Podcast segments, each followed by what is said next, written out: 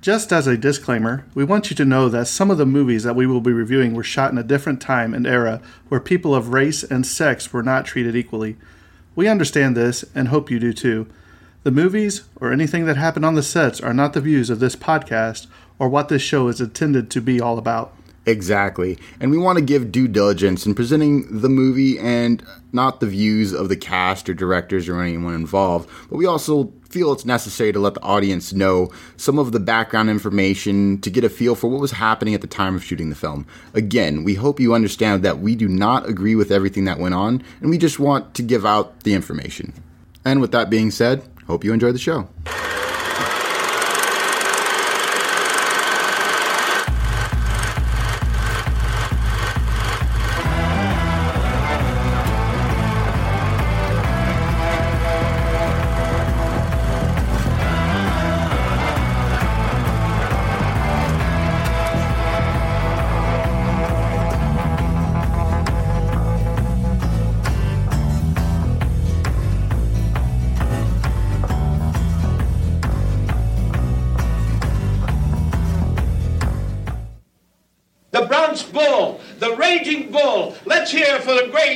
Jake LaMotta, ladies and gentlemen.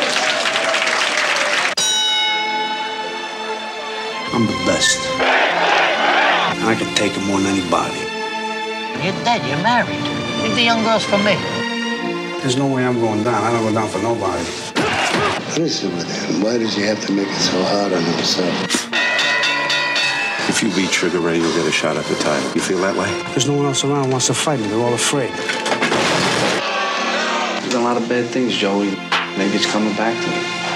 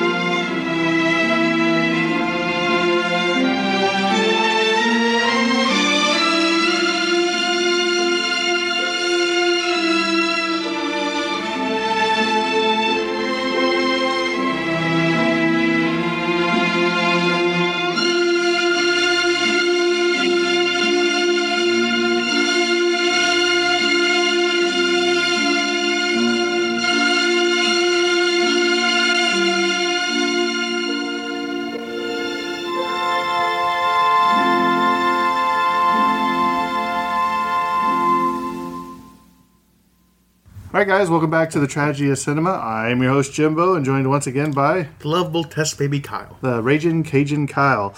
Uh, this is episode A2. We'll be talking about the sports movie Raging Bull from 1980.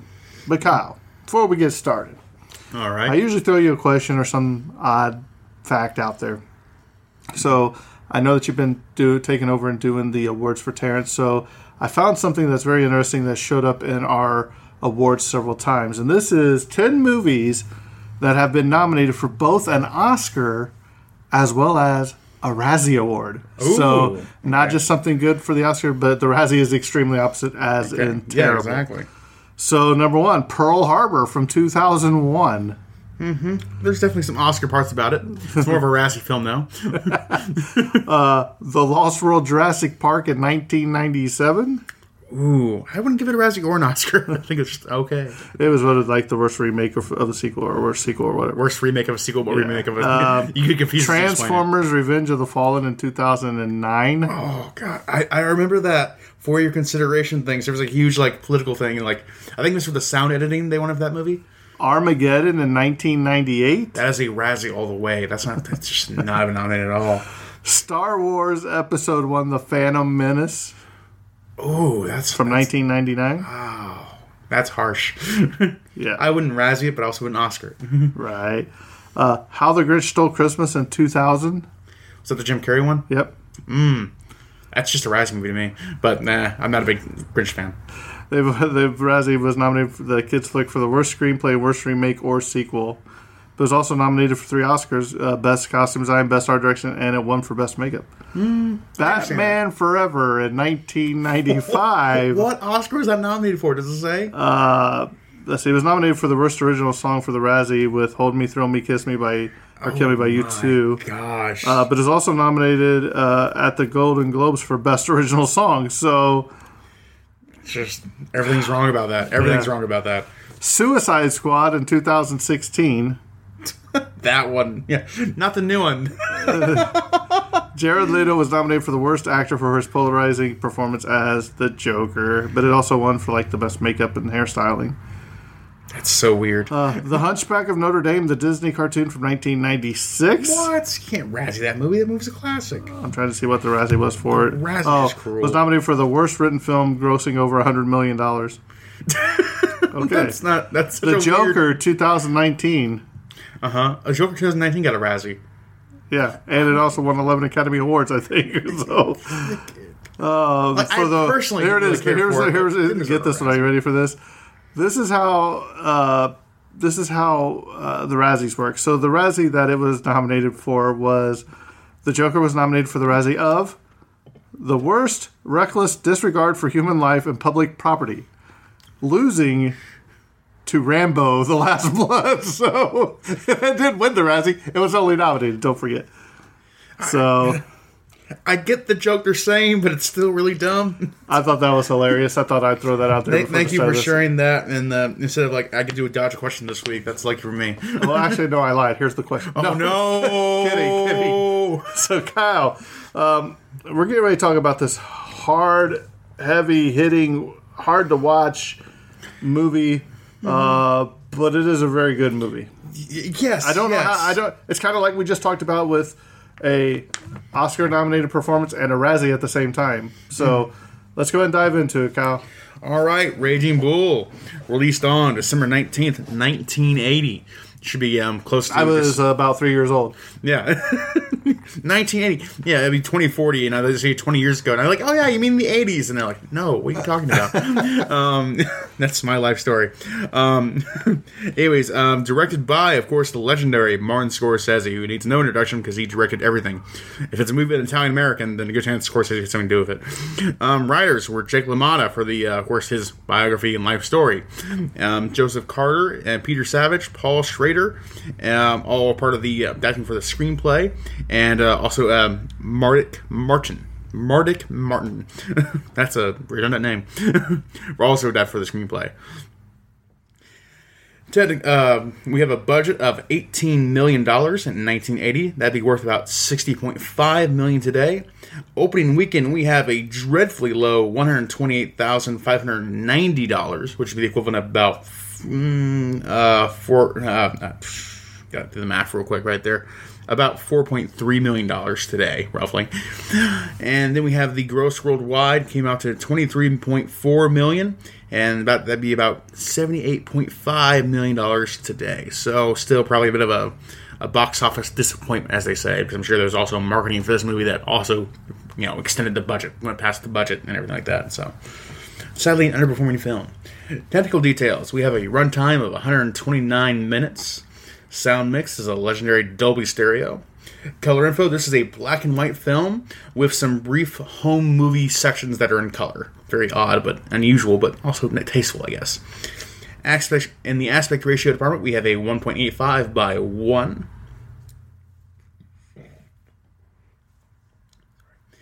Then the camera, we have the Arriflex 35BL Zeiss Super Speed and Cooke uh, Verital lenses. I am sure, I pronounced that perfectly.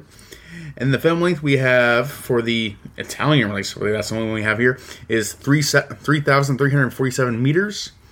And for the printed format, of course, 35 millimeter in film um, uh, film quality. I think that's right. Going forward, we have the uh, Terrence Memorial Awards section. He's not dead, don't worry, he's fine. Um, he's just been absent for a while, making fun, of, just poking fun there. Um, we have all the awards though, and we of course um, we're going to start with the first award I see worth Um, bringing down here, we have the Guild for German Art House Cinemas. It won the Gold Foreign Film Award. Then we're going to the BAFTA Awards in 1982. It was nominated for the Best Actor for Robert De Niro. It won Best Editing and also won Most Astounding Newcomer to Leading Film Roles, Joe Pesci. Good for him. Next up, we have the Academy Awards, good old Oscars. It won the Oscar for Best Actor in Leading Role to Robert De Niro.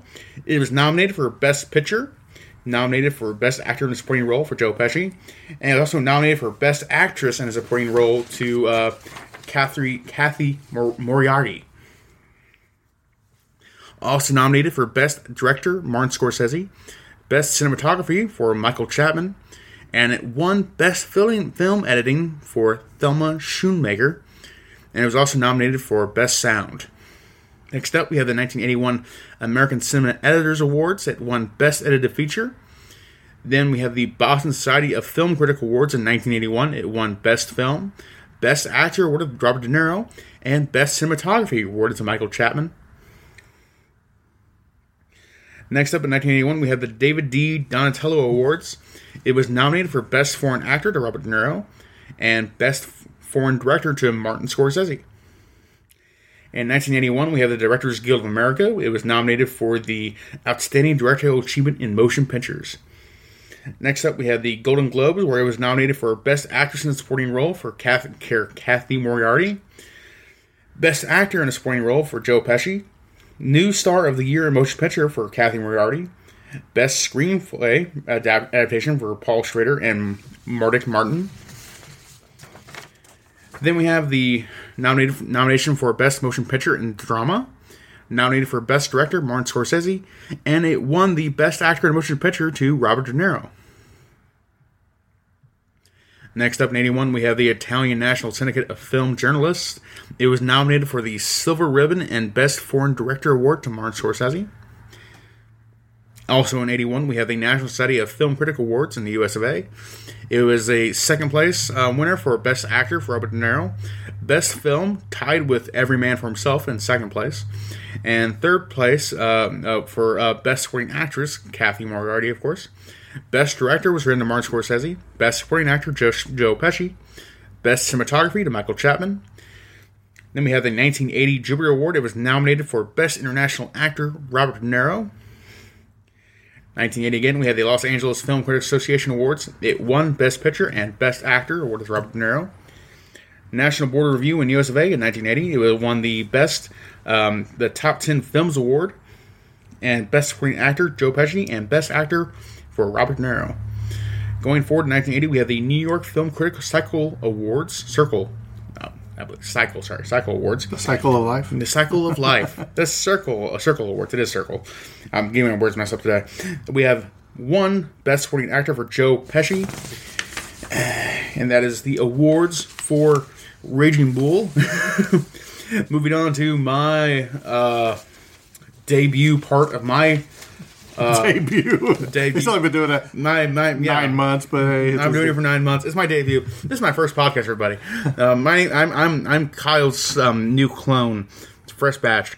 No, Whatever. What, what, Okay. what was the what was the uh, thing in the last Starfighter? The, the where he made the uh, the uh, what was he the uh, the computer thing that fell down? and Remember, and he was just Oh yeah, yeah, the the skin job after what they call it. Yeah. yeah, yeah, yeah. The changeling. I'm thinking like multiplicity when they had like that that Oh. knockoff guy when the clone cloned himself like three times the copy of a copy, and he's like, no. the Michael Keaton. yeah, Michael Keaton. All right, so going on to my clone debut of Raging Bull's cast, we of course have the legendary Robert De Niro playing Jake LaMotta. Um, uh, Robert De Niro, of course, legendary actor, needs an introduction. He's been in tons of other Martin Scorsese films like Cape Fear uh, and uh, The Irishman and uh, Goodfellas and Casino and a ton of other films like that. Scarface. Also, yeah, Scarface, Taxi Driver, The Deer Hunter, which you covered on this very podcast not too long ago. So a lot of great movies from Robert De Niro. Then we have Cathy Moriarty playing Vicky LaMotta. Um, she herself appeared in other films such as the 1991 Soap Dish and the 1999 film But I'm the Cheerleader. And she See, appeared. see, you were wrong, Kyle. I was trying to catch you to see if you could catch that He wasn't in Scarface. That was Al Pacino. You said Scarface. I know, but I wanted to see what you would do. I- I actually- You're the cast. I assumed you you were do right. the you do the cast. I do the cast means I tell three movies that they were in, and then you just interjected with And you- Scarface. you just like, yeah, yeah, Scarface. I'm not going to call you a liar, Jimbo, on this podcast. I called you one. Yeah, no, no, I wasn't. I was going with the flow of the podcast. I wasn't going to say, "Hold up, Jimbo, he wasn't in Scarface," and then like nail it down your head and like Jimbo was wrong. Everybody, I was waiting to see. I was. You know, I always throw is a out there. fraud. See, I throw stuff out there to see if, if you if you catch I- it. That will- I obviously that would just I will just roll with anything you throw my way. If you And- told me Robert De Niro was an alien, I would say, "Yeah, sure." Then keep going with the podcast. In Kyle's defense, when we first started talking about the podcast and movies at work, he he bought Scarface, but little did he know it wasn't the. Uh, it's like the 1918 it's like- version. Yeah, it's like the old black and It white. It wasn't the. Al Pacino version. It was like one was like like It was like the original man. Yeah, It was the like original way- Scarface. And Kyle was never so disappointed when he pulled it up. What just happened to me? I've never watched that version either. That movie probably has nothing to do with the Al Pacino version at all. It's probably like not the same product. Probably just the same title. Or as you say, the Robert De Niro version. the Robert De Niro version of 1918. Wait, Kyle's into one of them. Uh, what do you call it? The uh, Mandela effects, where he thinks Yeah. Robert De Niro was. Robert De Niro is 200 years old. That's my internal lore. Okay, Robert De Niro, um, famously not a star of Scarface, Apologies. also appeared in The Deer Hunter in 1978, which we most recently covered earlier this movie. year. Also an excellent movie. Then we have Cathy Moriarty playing Vicky LaMotta, who I already covered this part here. I'm getting redundant now. You've messed me up, Jimbo. I've lost my place, so I'm going to keep going with it anyways. Hey, Kyle. So, yeah. Cathy uh, Mulata. Uh, Cathy Moriarty. Not Scarface either. Not in Scarface either, to your knowledge. This is her film I'm going to tell you. yeah, Cathy Moriarty. Yeah, she won the award for it. Um, Vicky LaMotta, like I said. Um, so Soap Dish 91 and But I'm the Cheerleader in 1999. But I'm the cheerleader. and she was back again with Robert De Niro in, the- in the film Analyze That in 2002. Joe Pesci plays Joey. Um, of course, Joe Pesci, also a legendary actor in his own right, appeared in many other Martin Scorsese films along Robert De Niro, including you know Goodfellas, The Irishman, Casino, Not Scarface, and uh, he would also best recognized films such as like My Cousin Vinny or Home Alone One and Two. Uh, so, uh, great actor in his own right, great comedic actor and a great dramatic actor as well. So, really impressive, good um, body of work from him. Frank Vincent plays Salvi. Um, Frank Vincent also, like Johnny, like Joe Pesci and uh, a few other actors, like appeared in many other films with Robert De Niro, um, such as Goodfellas and The Casino.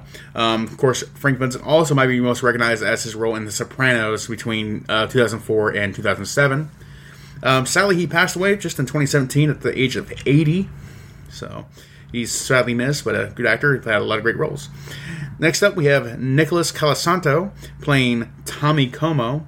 Um, he was in films such as oh, yeah, he was Ernie, um, a coach in the 1982 um, Cheers show um, for the first, I believe, it was only the first two seasons before he sadly passed away. In like I believe it was uh, 84, I believe when he passed away. I think so. So, and he was also in the with the film Fat City in 1972 and Family Plot in 1976. So, That's, yeah. that's that's where we should say that the my uh, studio is is in Fat City. Fat Coming to you live from Fat It's City. coming to you live from Fat City, everybody, and just play like a potty noise on the. we need a soundboard for this podcast sometime. okay, so we have uh, next up we have Teresa Saldana playing uh, Lenore. I believe it's yeah, it's Lenore. Um, she was in the 1978 film "I Want to Hold Your Hand." I guess that has to be like a Beatles fan film, to some degree. Um, then we have the 1984 film "The Evil That Men Do," and the 1988 film "The Night Before." Next up, we have Mario Gallo playing Mario. He was in the 1976 original King Kong release. He was also in the 1988 Revenge of the Ninja, great title of the movie, and the 1925 film Aloha, Bobby and Rose. Next up, we have Frank Adonis playing Patsy. Um, he was in such films as Goodfellas with, uh, of course, Robert De Niro and Joe Pesci and a bunch of other Italian Americans. he was also in the film Ghost Dog, The Way the Samurai with uh, Whitaker. and he was uh, in Ace Ventura Pet Detective. I believe he was like the um, uh, the uh, the, the chubby assistant to Ace Ventura, I believe, in the first film, if I remember correctly. Next up, we have Joseph Bono um, playing um, uh, Kudo, Kudo, I believe is his name in the film. Um, just like Joe Pesci, he also appeared with Robert De Niro in Goodfellas and The Irishman and Casino. Then we have uh, he was also in films like um, Analyze That with Robert De Niro, and he was in the film Blazing in 2001. Um, I believe that's all the films he ever had. Then we have Frank Topham playing Toppy. Um, this is the only film he ever appeared in. Then we have Lori Anne Flax playing Irma, and this is the only film she was in.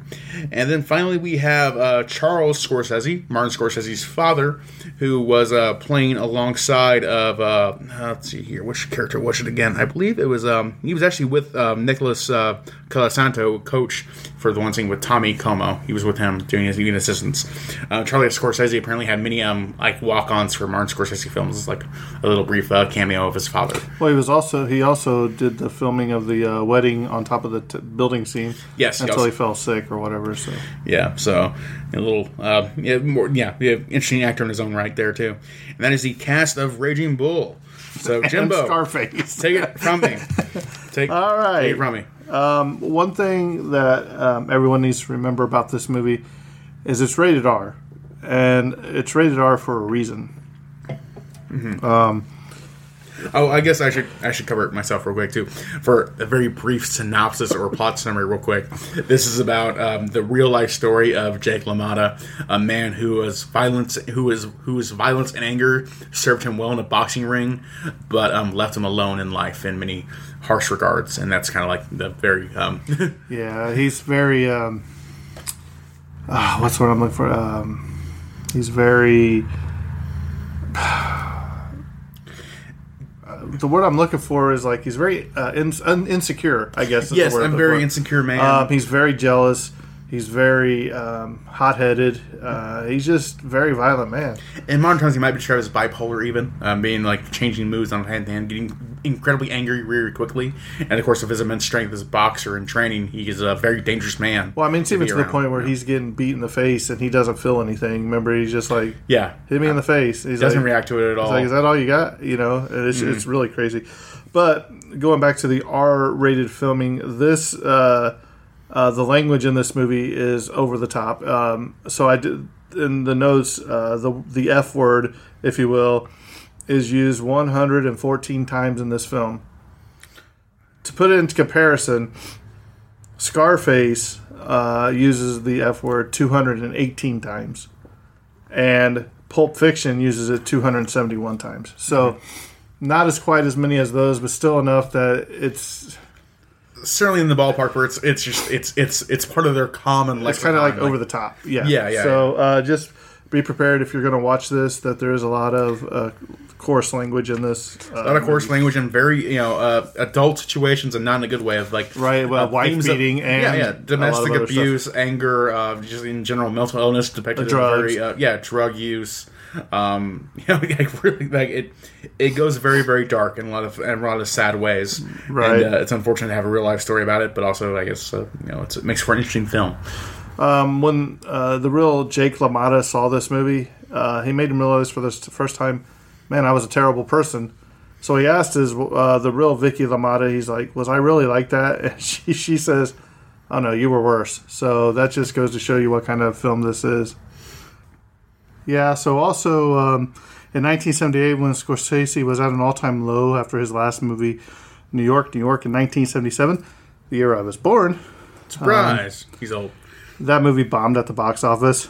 Um, also, followed by a near overdose resulting from an addiction to cocaine. Robert De Niro visited him at the hospital and told him that he had to clean himself up and make this movie about a boxer. De Niro had asked Scorsese many times, but he had always refused because he didn't like sports movies anyway.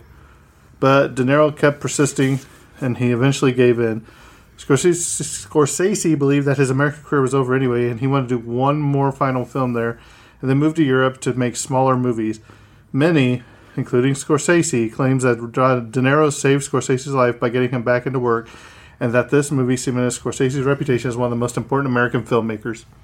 That is well deserved, and yes, I agree with that. I totally agree with uh, the, the the film audience that like yeah, Robert De Niro definitely saved uh, Scorsese's career, and in turn, Scorsese saved his career. Right. Right. Makes sense. They have a they have a relationship that is made millions and made great films. Right. Um, also, producer Irwin Winkler was brought on in 1975 too, with the Martin Scorsese was signed on as well, and he first became the, involved with the film. It took him roughly five years for the script to be finalized, so it was clearly a struggle to adapt this film with the screenplay. And as we go on with some of the um, some of the details we may cover later, like some of the adaptation work, um, it, like it was a it was a fine line between going too far or not far enough to try and. Well, I think the actual the actual screenplay was written in only two weeks in the Caribbean. So from the screenplay to all the changes they made probably took about all that time. You know what just I to mean? be finalized Right. and finished up and get all the details sorted out. But it's still like it was like, you know, this was a it was a tough film to make. I think. Um, Ro- Robert De Niro uh, basically he had Jake LaMotta there with him, um, and he went through some extensive training, um, even to the point where uh, I think they said he went over a thousand rounds with Jake LaMotta in a boxing ring. Uh, and that LaMotta really thought that uh, De Niro had what it took to be actually a contender. Um, De Niro did enter three boxing matches in Brooklyn, and he actually won two of them. So I'm talking about taking your role to the next level.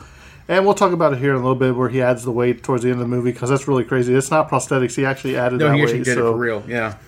We have that later on in the film. Oh yeah. Uh, speaking of also um, of uh, uh, Robert De Niro was trained there. They had a boxing ball that was set up just outside the boxing ring for Robert De Niro to punch between takes. So it, uh, pro- and it they properly motivated him by playing music from the Clash, and this is so that he would. I know, I know. It was the '80s, the late '70s, but uh, yeah. But this is so he would keep sweating in between for in the movie though, so it looked better than black and white to have that kind of reflective glossiness Right. of the sweat. So he clearly he, like, he kept training himself through the entire film, even during shooting. Right. And, uh, so even even one of the reasons why it was made in black and white, uh, not only for you know authenticity of the period of the time, but also to differentiate from Rocky, which came out in 1976, as well as Rocky Two, 79, the main event in 79, and the Prize Fighter in 79. So he had all these boxing movies come out. Um, another reason was Scorsese didn't want to depict all the blood uh, that it would take to do in that color picture, uh, so they used chocolate syrup uh, in the black and white.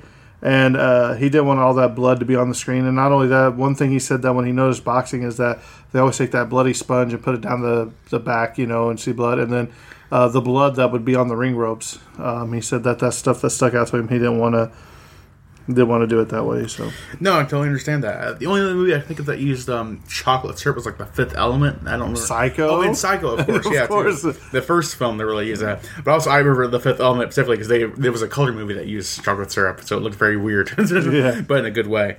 Yeah. Um, do you remember the scene where uh, Joe Joe Pesci and them are sparring uh, with Robert De Niro and he's he's hitting him in the stomach, remember or whatever? Uh, he actually broke Joe Pesci's rib in that scene. Uh, gosh. it, Oh, that's right. It actually that, yeah. stays in the film. Uh, De Niro hits Pesci in the side. Pesci groans, and there's a quick cut to another angle. So he actually broke Joe Pesci's ribs. Jeez. Wow! And also that uh, Pesci and De Niro lived together and trained together for some time before this filming began. So ever since this time, the two have remained very close friends. So I wonder how strong you know Pesci actually got for that. and he's still he's a he's a bit of a smaller guy. he's, so- he's a man of stature. exactly. Well, he, but he also he's got that small man energy of just like I'm gonna I'm gonna mess up anybody. He's he's he's already secured that rotation as a firecracker, basically. Right. You know, for casino and films like that too. so maybe he was a contender who, after all. Yeah.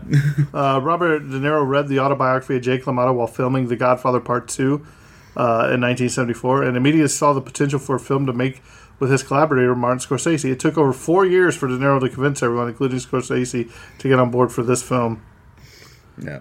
Um, uh, Jake and Joey LaMotta both lived at the age of 95 years old. Good Wow. for them. Yeah, yeah. Especially for how hard the lives they lived Lived 95. That's a. Uh, sound effects for punches uh, were uh, landing were made by squashing melons and tomatoes. Sound effects for camera flashings going off were sounds of gunshots. Uh, the original tapes were deliberately destroyed by the sound technician Frankie Warner to prevent them from ever being used again. So that's very interesting too. yeah, I I always think like like like there's a lot of stuff like using realistic sounds and you want to to get that authenticity like but i do love when they go for full stylized like crushing fruits or making noises like that to actually convey how violent it is by like the actual destruction of an object it just gives a lot more of a stylized more surreal and even like more uh uh, it, it gives more punch to the punch. That's hilarious, Kyle. Not only I we've moved on from the pirate jokes, now we're on the fruit jokes. you know, Raging Bull was the inspiration for Fruit Ninja.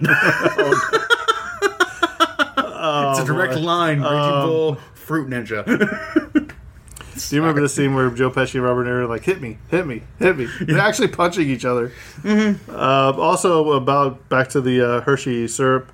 They actually did use Hershey's because you can tell the difference in chocolate syrup. Hershey's. exactly. You know the difference. When it's good fake blood, De Niro, it's Hershey's De Niro wore a nose prosthetic, so when he got hit, you know, the blood would just spray, Spray everywhere. everywhere, yeah. that was really crazy to watch too. there was definitely like some like over the top moments too in the film of just like almost Kill Bill levels of like blood just spraying everywhere. Like that's a little much, maybe. Yeah. you'd be dead, right? Um, Robert De Niro gained a record 60 pounds to play the older Jake LaMotta, and Joe Pesci actually lost weight for the same role, the same scene. Uh, it was eventually the record uh, weight gain was uh, broken by Vincent D'Onofrio, uh, who gained 70 pounds for his role as Private Leonard in the Gomer Pyle Lawrence in Full Metal Jacket. the only other like body transforming actor like who does like weight gains like that, like Christian Bale, also uh, at the top of my head. Like I know like Uh, didn't like- Bridget Jones do it, or the Bridget Jones's diary? What's her name? Uh, oh Renee Renee Zellweger? yeah, Renee was I like think her- she did it, too. Um, yeah, I know like Christian Bale, like he went like for the machinist, he got down to like like 120 pounds, even though he was like six foot tall or something like that, or like it was something like even less than that. But he was like skin and bones, and then he went right on to like gain another like 50 pounds of muscle for the Batman. Mm. Like he bulked up too much for Batman. It was insane. Christian Bale, uh, insane actor. the one reason that this uh, boxing movie is different than movies like Rocky um, is that the camera was actually inside the ring for the fight scenes instead of being shot between the ropes. Mm-hmm. Um, here's something else: the real Jake LaMotta was partially deaf for most of his life, so most of his anger probably came from not being able to understand what people were saying. Um, he had 30% use in his right ear and 70% in his left. So that could have been some of the triggers for. Yeah, so that could have been like, and that could have been a part of it, like injuries from fighting, something Yeah. like that. What'd you say about me? What'd you know? like, yeah, yeah. And getting frustrated that they're not speaking up to you and misunderstanding like that. So, um, yeah. Um, grant this film, uh, I would say a little bit before um, how well we understood boxing injuries at the time and how well those affect the brain. I mean, like so many um, boxers from that era, especially, like have so many long term brain diseases or like brain issues now. So it's not surprising they would have violent tendencies. Uh, the scene where Vicky LaMotta is first introduced to Jake LaMotta by the chain link fence was completely improvised by Cathy Moriarty and uh, Robert De Niro. Uh, to visualize, uh, sorry, to visually achieve Jake's growing desperation, diminishing stature, and perceptual distortion, Martin Scorsese shot the latter boxing or the later boxing scenes in a ring four times as large. which wow. I'd have to go back and watch it because that's probably showing how, you know, earlier in the film when he's in the regular size boxing ring, he's on top of the world. Then as he starts losing everything, you know, yeah, losing- yeah. he probably looks smaller in the ring. That'd be something to see now that. and that that you know that's a visual indication for his own insecurity that he feels like a you know he's not good enough as he continues to get beat in this fight. And Right. That's uh that's some really incredible filmmaking from Martin Scorsese again. Um, just he knows what he's doing, even if you don't know it, you see it. Uh, so this film's basically broken down into the younger version, the younger uh, LaMotta. Then he gets married, his family LaMotta. So that'd probably be the second one, and then the third one's after his boxing career is up. I would say that's probably how you It's look at this. three major, yeah, about like, close to like three major parts, and like I give a interesting enough, like you know, like part of Scorsese's isms, if you were like he like he tends to make films about an entire person's life, and I really appreciate sometimes like like Wolf of Wall Street and a bunch of other like Goodfellas, like he takes it like from the beginning to close to the end of their lives, their entire story. So interesting to see that, and that's how it kind of gets divided in three parts. Uh, the majority of this film, as we said, uh, LaMotta was shot as a younger man, including the boxing scenes, were all shot first. Then production shut down for several months, giving Robert De Niro enough time to bulk up for his role as the older and much fatter LaMotta. In those months, De Niro gained 60 pounds, as we have said, practically eating his way through Europe with big meals.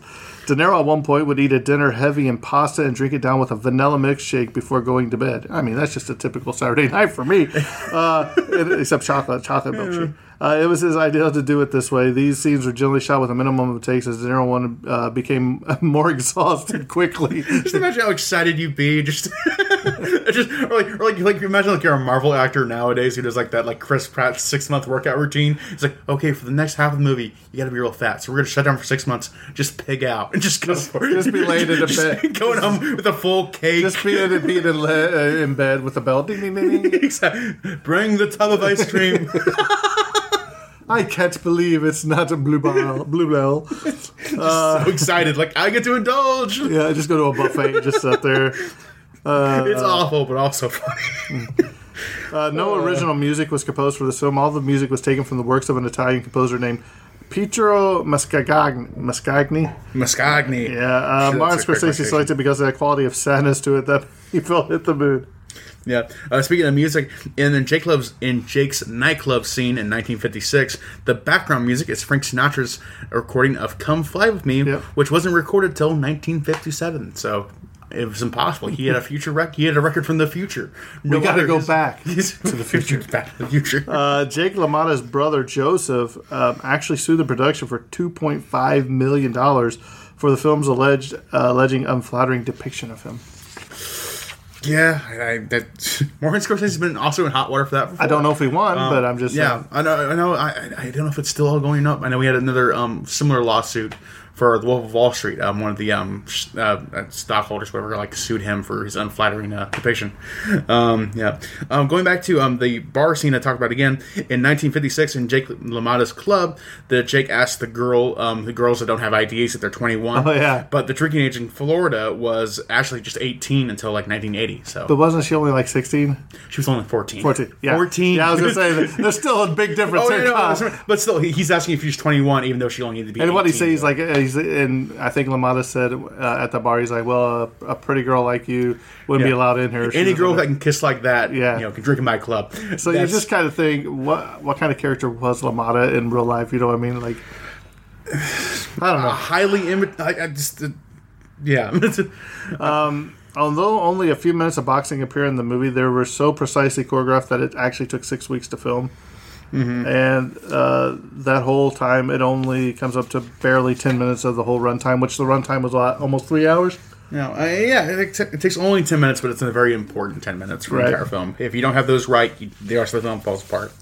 Uh, neither director of photography Michael Chapman or Mi- or nor Martin Scorsese could get the right look for the amateur LaMotta home movies that comprise the only color sequence uh, in this movie. If, if you watch this movie, it's in black and white, but when they show like the old um, home videos, I guess with Home the eight millimeter, uh, eight millimeters, they're all in color, which I thought was really neat.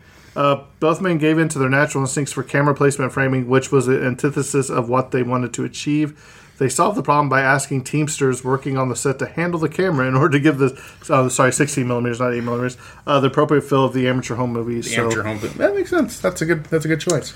uh, in 2007, this uh, AFI uh, Institute ranked this as the number four greatest movie of all time. Yep. Now, Mm-hmm. Kyle, what's your thoughts on that? I think that's totally fair. I mean, it, it, As number four of all time? number four of all time. I mean, that's comes to personal judgment.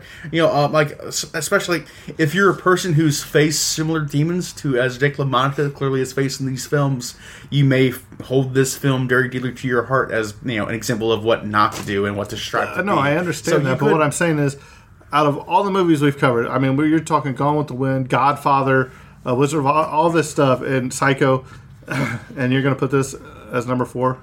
not personally. No, but I'm just saying, do you agree with it being number four? I'm okay with it. I don't. I, I, I yeah, I, I agree with it. It is a it is a very good film. It is an it is an incredible film, near perfect. So I, I'm perfectly fine with it being in that high of regard. You know, like it wouldn't like. I don't personally relate to him that way, so I wouldn't. It's not. It's, I don't hold it that dearly to myself, but to majority of people, yeah, maybe. Yeah, yeah, think- and you I probably think Die Hard's a Christmas movie too. Exactly. so- you were wrong there I too. think the Fifth Element is the best Die Hard movie. That's right. Uh, Said it. It was claimed that in this film that LaMotta was never knocked down, but in real life, LaMotta was knocked down by Danny Nard- Nardico in a Danny fight Nardico. in Coral Gables, Florida. Yep. Uh, speaking of the real life versus the um, the movie, the television commentary during Jake LaMotta's last fight with Sugar Ray Robinson when he loses the title is the real broadcast of, of the of the bout. So they use the real radio commentary for the Nice. film scene. I thought that Nice sounded touch. sounded you know different. Distorted the right way, like it's Yeah. too good. Oh look, it's our normal uh, sirens coming during while we Here, have recorded Jake LaMotta. Uh, Cathy Moriarty's hair was set with corn syrup, which caused problems in the exterior scenes because bees were attracted to it.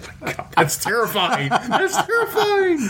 Oh my god! Did You they- filmed a scene and then a swarm of bees. Wasn't it one of those old hairstyles called the beehive? Exactly. In our case, it was very literal. Uh, De Niro had already been very well acquainted with Jake LaMotta since 1974 when LaMotta gave De Niro a copy of his biography, Raging Bull, My Story, which he signed with the words, this is what he put on the book, for the only actor who in the world could portray my crazy life.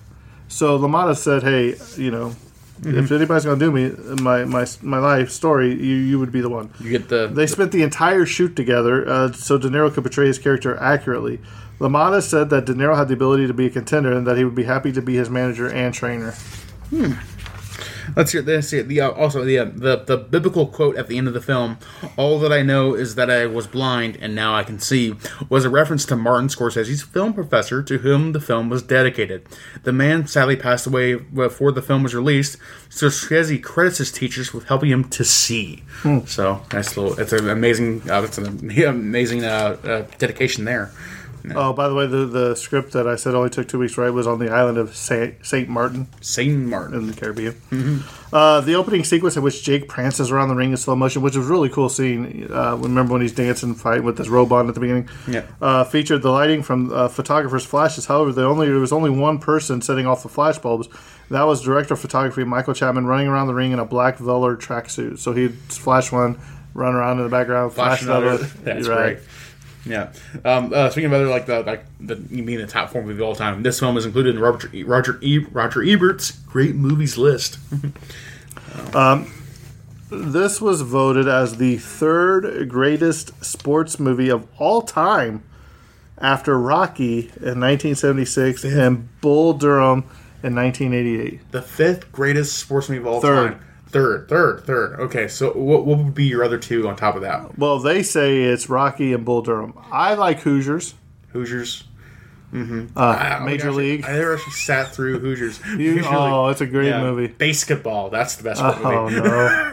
Dodgeball, a true underdog story. Uh, but I mean, but to have two two boxing movies in the top three, I don't know, man. Um, this is. I better just save that for later. uh, I mean, you've got so many movies. You got uh, Eight Men Out. You've got Rocky. You've got uh, Hoosiers. You've got Remember the Titans. You got RC Blues. You've got Yeah. uh, Major League. You've got There's there's there's Field of. Dreams. Uh, Yeah, Field you've got Dreams you've a got a bunch of them. So, Rollerball. uh, what's Days of Thunder? Days of Thunder. Oh yeah, Uh, Days of Thunder. Driver with uh, Sylvester maybe not so much. So, Just trying to think of bad movies. Oh, you got anything else over there?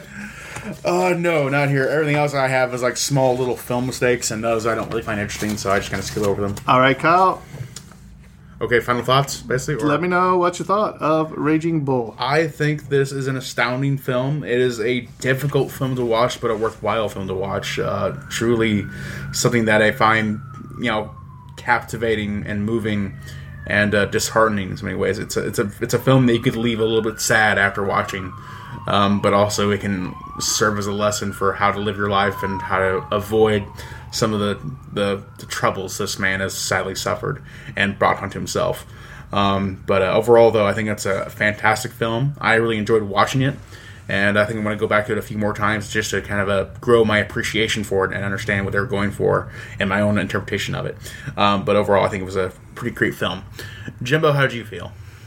Man, it was. It's one of those movies that has been on my radar for years. Um, you know, when you look at the top 100 movies, and, and the reason we do this podcast is for films like this uh, that I haven't seen, which forces me to watch them to be ready for the the episode. Um, De Niro gives an outstanding performance in this movie, um, almost to the point where you don't like him. Um, I, Oh, yeah, I. I, I, it, it kind of made me mad. Even Uh, from the end, I, I didn't see him as being redeemed by the end. No, like that. no, Like he, and um, hopefully the real LaMotta f- uh, found some closure in his life, some form of redemption, something right to something to Yeah. because especially if he's asking, was I really like this? And she said you were worse. I wonder how that made him feel. yeah. How do you come Um, terms with that? If you if you can get through the language, because to me that kind of took me out of the movie because I don't need to hear that every two minutes of the movie. Mm-hmm. Um, and, and and I understand, you know, when most Italian Americans or mobster movies, because this almost reminded me of a mobster movie in a way. Uh, because you know you go to the bars, you go to the clubs, and, and they got the little section. Scorsese has made so many mobster right, movies. right, The it just- Godfather and all yeah. Mm-hmm. that, right? So, um, to me, it was just. Um, Matter of Yeah. fact, I don't think Scorsese didn't even do The Godfather, did he? No, he didn't do The Godfather, but of course, See, Goodfellas. Where were you on that? I made a mistake there too. Well, You the Irishman. But I'm not going to call you a liar, Yeah, Joe. it's me a liar. Yeah. Um, but to me, uh, it was well worth one watch. Will I go back and watch it again? Probably not for a while. Um, also, do I think it's it's a top ten movie? Probably not. Um, I do like the way they shot it, uh, the black and white. I like black and white films anyway, and the way they did that uh, was really good. But to- the the dive into the guy's life, man, is just you never really understood what made him the way he was. yeah. The you, you don't have no backstory to. it. You don't know a lot about his life prior to him being in the boxing ring. You don't know a lot of the stuff. You know that he's going after this guy's girlfriend while he's a married man. Yeah. Uh, so uh, and she was only she was young too. When she she wasn't even uh, sixteen maybe or something. She wasn't very old either. So I mean, he, he's he is the portrait of an insecure man in so many generalities. And like he like he has no cause, but he has all the symptoms of an insecure man. Everything he does is all about how he doesn't feel adequate. Um, so he just takes off with these um, ludicrous actions that destroy it. He takes these self-destructive items, these actions, you know. So it makes it very hard to watch, even though it's still a very accurate depiction of the real man and a tough film to watch for that reason. Right. You know? But I mean, he was he was hoping for at least a redeeming quality or something uh, at the end of the movie after seeing everything that went on in his life. You know what I mean? He was he was hoping for a happy ending, but it just kind of just stopped, uh, like at his Yeah. nightclub. You know what I mean? He's going uh, on stage as a comedian. I, for, for me, the, the the toughest moment of the film was definitely him in the prison cell, punching against the punching The against wall. the wall, screaming Right. "Why, why, why, why?" Of clearly recognizing that he brings all of these to himself, and he's kind of getting what he deserves. That's that was for me the only moment of like of a, of a semblance of redemption of that he's realized that he is doing constant harm to himself and the people around him, the people he cares about, and But it was also because of his involvement with those younger girls at that club. Remember that he had to take his championship belt and he's Mm-hmm. dig, digging the diamonds out of there and he's trying to take it to the pawn shop. He's like, "Look, I can give you like two thousand for this." He's like, "Well, where's the belt part?" He's like, "Well, you know, I, I kept it." Or he's like, "You should have just left it on here and brought the whole thing. Yeah, Would have been worth more." been- yeah. Right. So, uh, very, very troubling to see all what he went through. But it was a, it was a, it's a movie that's going to make you think. Uh, don't go and watch it thinking that's just a sports movie about a boxer, a boxing ring. Yeah, Um, this is not th- Rocky Robert De Niro. This no, is not I, that. I thought it was a, it was going to be about a, a, a life story of, of an actual boxer and see more boxing in it. You know what I mean? Yeah. This this dives from the boxing ring into a man's personal life. I guess is it's more about a personal life of the of the boxer than it is his boxing career. yeah, Um, and to see how um, just how the drugs and everything took over where he could get punched in the face and just he's like hit me you know and he just said there's that all you got you know just hit, hit me in the face because he's even telling joe pesci at a point hit me in the face hit me as hard as you can you know yeah, and it's nothing to him. Yeah. no so very very interesting movie i'd say at least watch it one time um, if you can stand everything that we've talked about uh, the language the violence the drugs Yeah. Um, like if you feel up for it, I think it's worth it. But also, I understand if you don't want to go to it because it's right. it's same time. It's sometimes like it's it's a heavy movie it- yeah. You can very it is too real for a lot of audiences. I mean, like Right. like especially like if you've suffered through these things, watching that in the film can be very disheartening. I totally understand that. So like if you think like I don't want to feel the way this movie tries to make you feel, I totally get it. Right, yeah, honestly, definitely. you know.